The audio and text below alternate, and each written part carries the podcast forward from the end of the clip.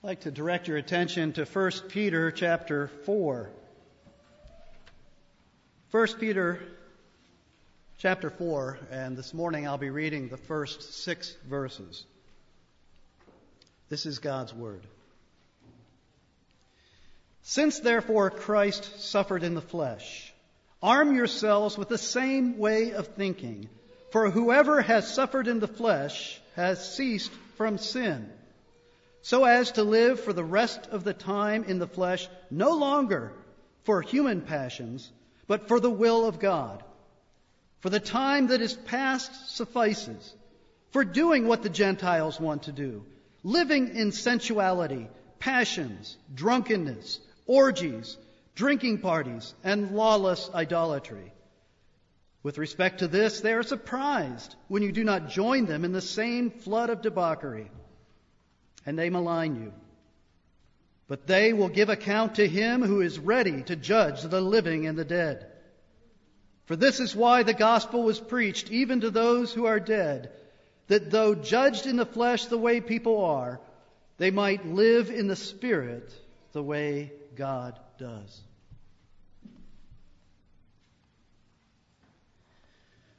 One day, as Jesus was walking down the road, with his disciples, someone came running up to him and said, Jesus, I'll follow you wherever you go.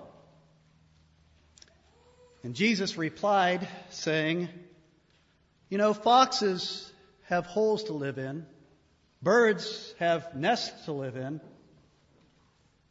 but understand this I'm homeless. Then, as they walked farther down the road, Jesus actually invited one of those standing by to come and follow him. And that person said, Well, you know, I'd love to, but I need to take care of my dying father first. And Jesus said to that person, Let the dead bury the dead. A little farther down the road, another person said to Jesus, You know, I really want to be with you. I want to follow you, but I want to go home first and spend some time with my family. And Jesus said to that person, No one who puts his hand to the plow and looks back is fit for the kingdom of God. Now, at first blush, Jesus' responses to those potential disciples sounds very harsh and uncaring. But when you really think about what Jesus is doing there and really understand what's going on, you realize that Jesus is driving home a crucial point about what discipleship is all about.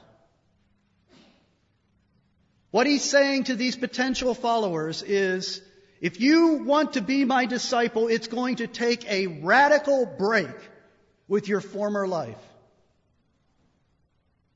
You can't just add discipleship to your life. You can't just schedule it in. It takes a radical transformation and a radical break with your past. The first seeker wasn't ready to put a relationship with Jesus Christ before his personal convenience and comfort. The second seeker wasn't ready to put a relationship with Jesus Christ before his social obligations. And the third seeker wasn't ready to put Jesus Christ before his own family.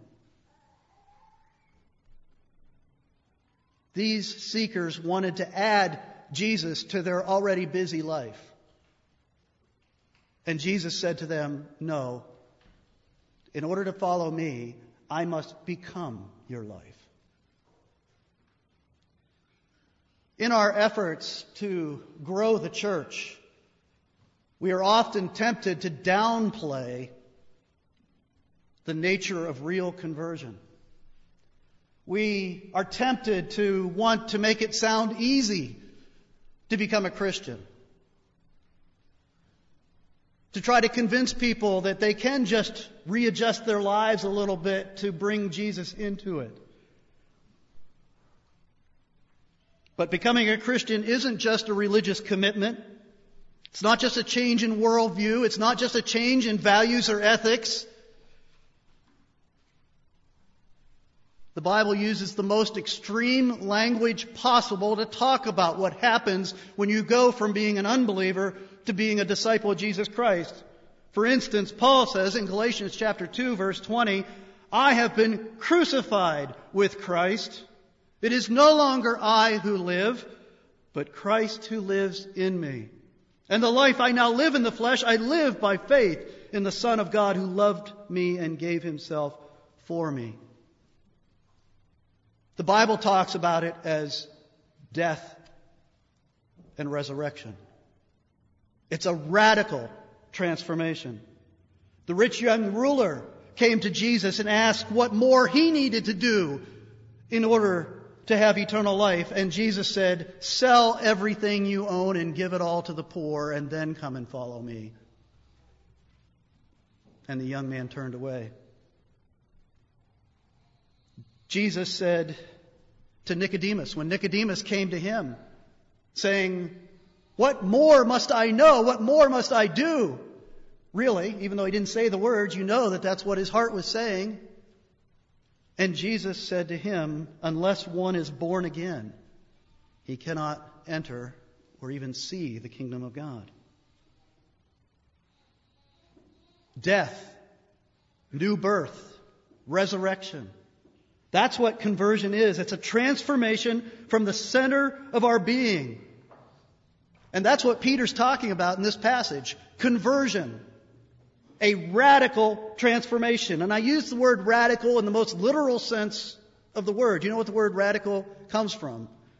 The Latin root of that word means to the root, to the very core of our being. That's the kind of change that conversion is, according to Scripture. And as we look at this passage, as Peter lays it out for us, what this new life looks like, we're going to see three different aspects of this conversion.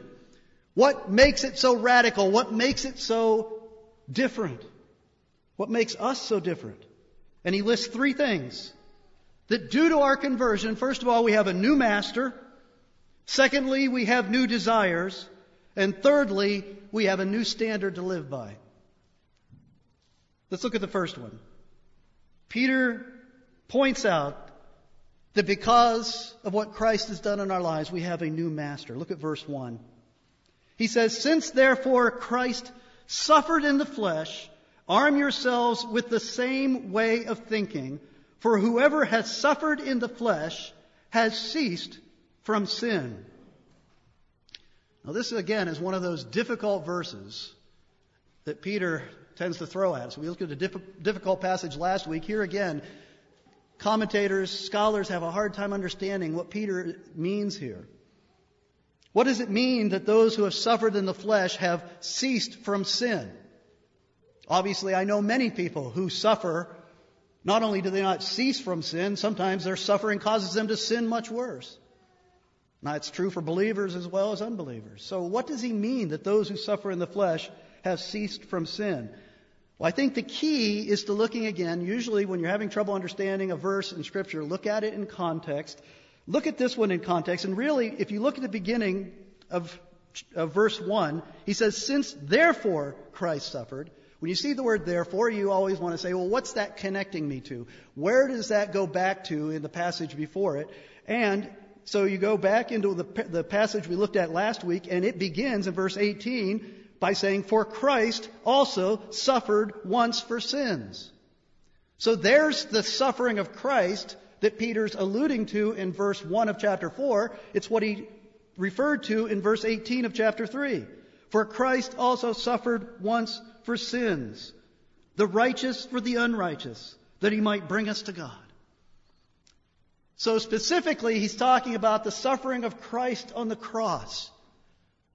When Christ allowed his sinless human life to be nailed to the cross, when he volunteered to die in our place, to bear the wrath of God against our sins in our place, that suffering, where he took our sin, our unrighteousness upon himself, so that we might become righteous by faith in his death and resurrection.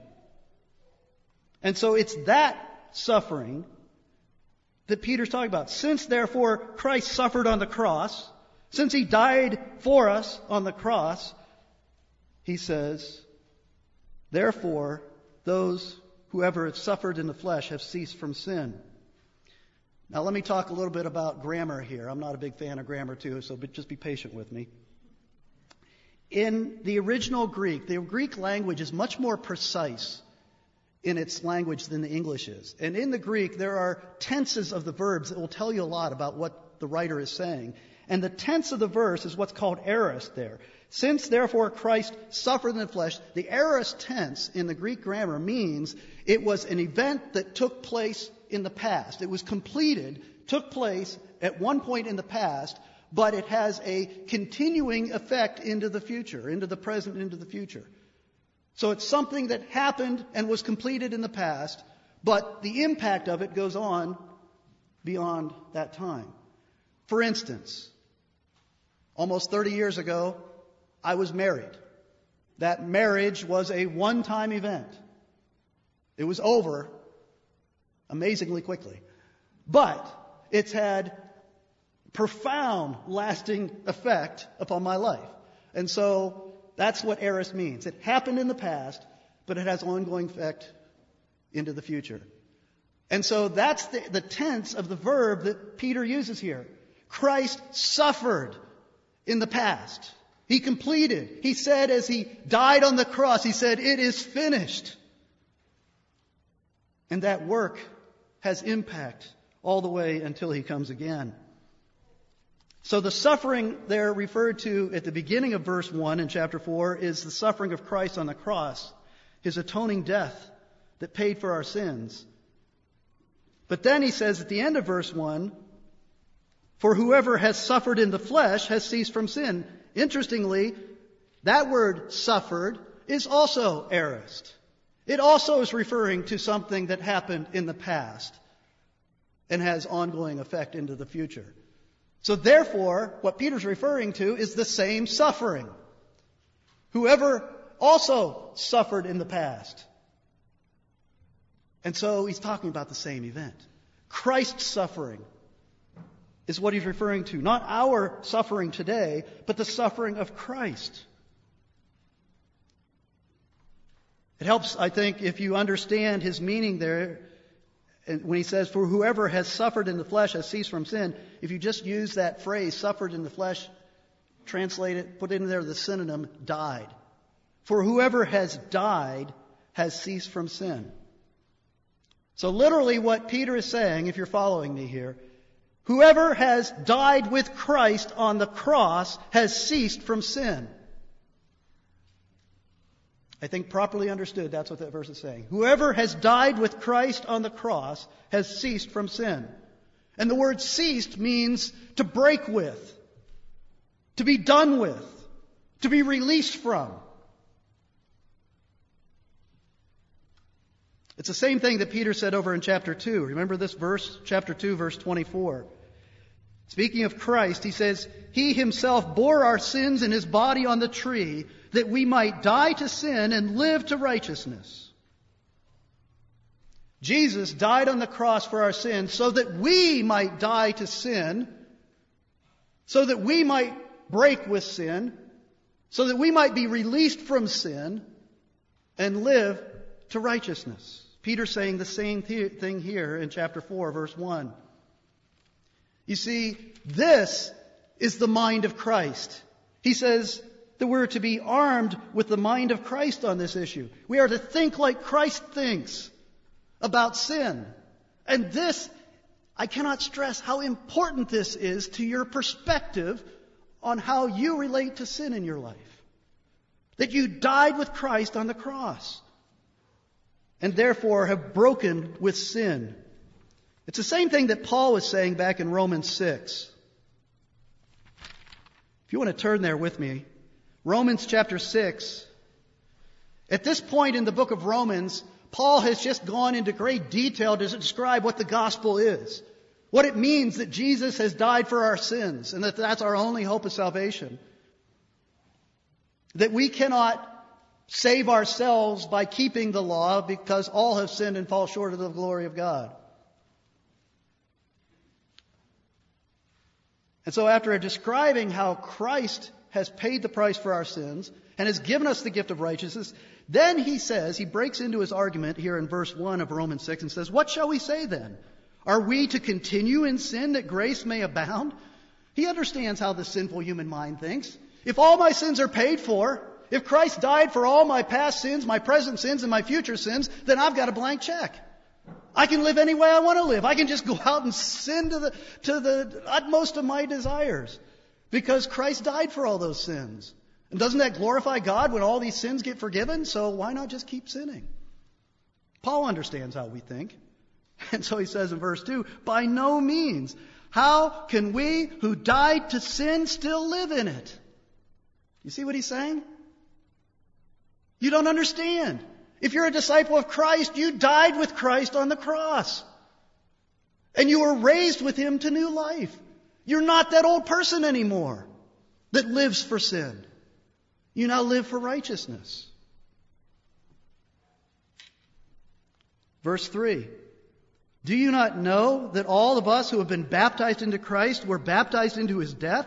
We were, ba- were buried, therefore, with him by baptism into death, in order that just as Christ was raised from the dead by the glory of the Father, we too might walk in the newness of life.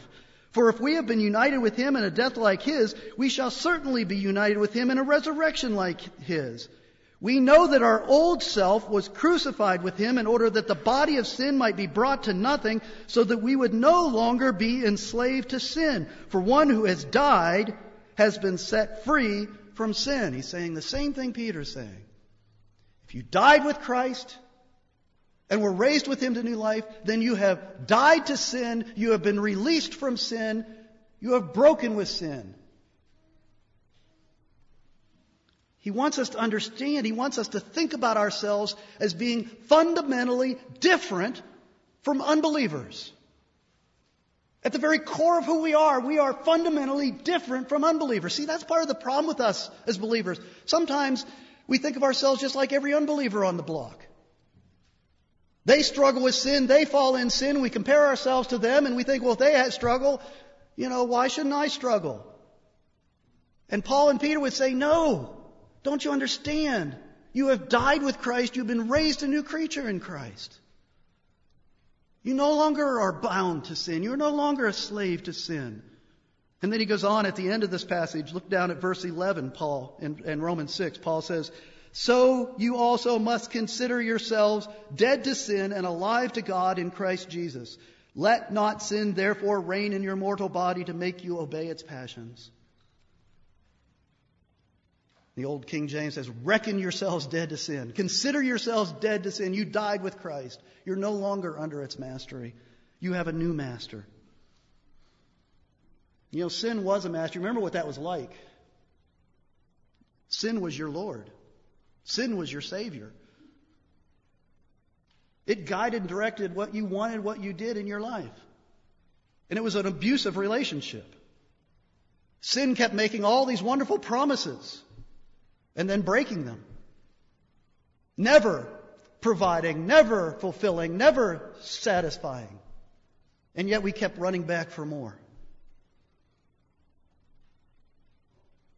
I remember when I used to break up with girlfriends, I'd ask my buddies in the locker room, you know, how do I do this? You know, I, I, I was kind of a non-confrontative guy. I didn't want to make it too hard on, you know, try to ease them out of the relationship. And the guys in the locker room would always say, don't do it, man. Break it off clean. Just like pulling the band-aid off, do it quick. And they knew that from experience. Because if you try to ease yourself out of a relationship, it just ends up just like that band aid. It's a lot more painful and it just lasts a lot longer. That's because we're talking about the nature of an exclusive relationship. Generally speaking, girlfriends don't like it when you have three other girlfriends. And when I got married, I didn't just drop a girlfriend or two and keep two or three. I committed myself to one woman. Jesus said, Matthew 6:24, "No one can serve two masters, for either he will hate the one and love the other, or he'll be devoted to the one and despise the other." You see, that's what conversion is. Did you, you used to live for sin. You were enslaved to sin. Sin was your master. But if you put your faith in Christ, you died with Christ at the cross. The old self died, and you were raised again to new life. And in that new life, you serve Jesus Christ as Lord and Savior. He is your master, and you have all allegiance to Him as your Lord. That's how you're to think about yourself. It's crucial. It's self image stuff. How do you think about yourself? You're dead to sin and alive to Christ. Secondly, Peter says, not only do you have a new master, but you have new desires. It's not just an external change, it's an internal change. You have new desires. Verse 2 We have ceased from sin so as to live for the rest of the time in the flesh, no longer for human passions, but for the will of God. Remember that passage we read a little while ago from Ezekiel chapter 11, where it says that the Lord promises that for his people he would take out of their chest that heart of stone and replace it with a heart of flesh. Take out of us a heart that is dead and unresponsive to God and replace it with a heart that loves God, that seeks God, that wants to know God and wants to serve God, wants to please God. That's Ezekiel talking about conversion. In John, 1 John chapter 3 verse 9, John says, "No one born of God makes a practice of sinning, for God's seed abides in him and he cannot keep on sinning because he has been born of God." Now again, that John's not saying that Christians don't sin. What he's saying is that you cannot continue to live under the domination and mastery of sin because you've been born again, because you've been given a new heart, because you have new desires. You now see sin for what it is, and you see righteousness for what it is in God's perspective. Peter goes on in verse 3 to say, the time that has passed suffices for doing what the Gentiles want to do. You see, that's an enlightened perspective. That's what a new heart will say to you. It says, it looks back at that life of sin and says, Oh, what a waste. Oh, that I might have known Christ earlier. Oh, that I might have been converted earlier so I might not have wasted so much of my life in sin because sin is only wasteful and destructive. Peter goes on to describe how the world, that's what he means by the Gentiles, those outside the kingdom. How the world wants to live. He says living in sensuality, passions, drunkenness, orgies, drinking parties, and lawless idolatry. Isn't it interesting how little human nature has changed in 2,000 years? Sounds like Peter's been to Florida coast at spring break, or maybe in Beaver Canyon on a fall weekend night. All the terms that Peter uses here to describe the ways of the world refer to party, partying, drunkenness, and sexual immorality. And isn't that still the holy grail of the world? Seeking to find their pleasure in those areas through sin. But with new eyes and a new heart, we see that those selfish indulgences, indulgences of the past are wasted time and destructive to us and everyone around us.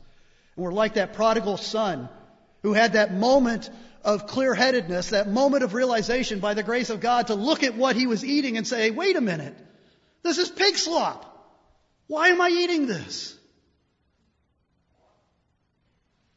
Only by the grace of God do our eyes open to see that. We're given a new desire, a desire to hate sin the way God hates it and to love righteousness the way He loves it. This is what it refers to when it talks about the life of Moses. I love this passage in Hebrews chapter 11. It's describing Moses' life. And we know that Moses was given a new heart, and new desires, because it says this about him in Hebrews 11 or verse 24. By faith, Moses, when he was grown up, refused to be called the son of Pharaoh's daughter, refused all the wealth and riches and pleasures of Pharaoh's kingdom and court, choosing rather to be mistreated with the people of God than to enjoy the fleeting pleasures of sin, he considered the reproach of Christ greater wealth than the treasures of Egypt, for he was looking to the reward. You see, Moses understood that the real pleasures in life are the pleasures of the kingdom, the pleasures of obedience, the pleasures of the church, the pleasures of ministry, the pleasures of serving Christ, the pleasures of becoming like Christ.